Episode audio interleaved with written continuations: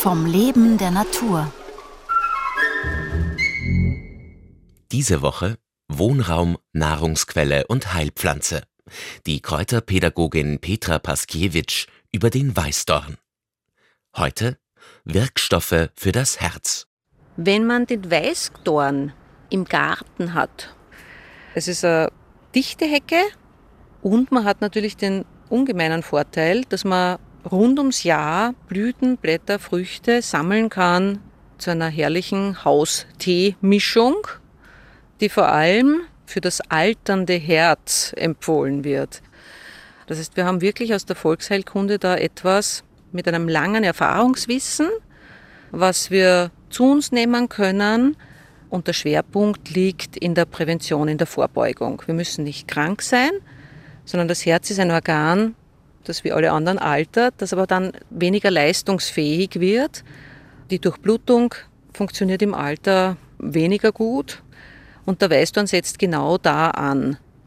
Die Kontraktion der, Muskel, der Herzmuskelzellen wird gefördert, die Durchblutung der Herzkranzgefäße, wir haben einen positiven Einfluss auf die Gefäße insgesamt und ist eigentlich die Pflanze fürs Alter, die wir so bei uns haben, ja, oder eine wirklich der Hauptpflanzen, die uns so ins Alter hinein begleitet.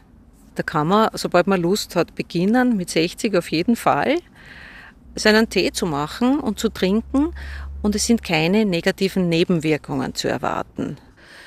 Er schmeckt mild, der Tee, obwohl die Pflanze einen, doch einen deutlichen Gerbstoffgehalt hat, oder sagen wir im Mittelfeld.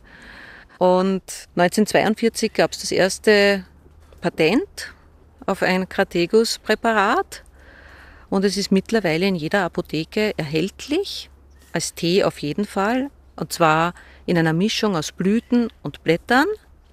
Wenn man selbst sammelt, kann man sehr wohl die Früchte auch dazugeben. Und es gibt ganz viele verschiedenste standardisierte Präparate in Alkohol, wässrige Lösungen, äh, Extrakte.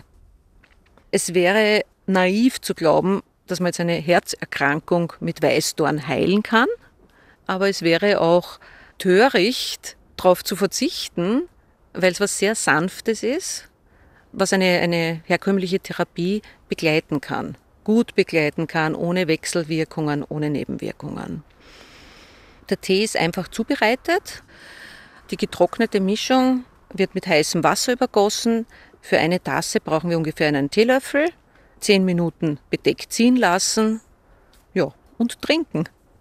Die gesundheitlich wirkenden Inhaltsstoffe sind vor allem phenolische Verbindungen. Das sind Gerbstoffe und Flavonoide. Und es sind an die 100 unterschiedliche verschiedene Flavonoide in Weißdornteilen, Blütenblättern, Früchten enthalten. Und das Spannende sind natürlich die Wechselwirkungen dieser Stoffe untereinander und ihre Wirkung dann auf menschliche, aber auch tierische Organismen. Das heißt, wir haben keinen Wirkstoff, der als Einzelsubstanz gezielt wirkt, sondern das Zusammenspielen macht dieses sanfte und auch langsame, lang andauernde Wirkprinzip aus. Wir brauchen den Weißdorn als Arzneimittel nicht dann, wenn es uns schlecht geht, wir brauchen ihn lang vorher schon. Und deswegen ist er kein Akutmittel, sondern ein Begleiter, ein Begleiter ins Alter und ein Begleiter im Alter.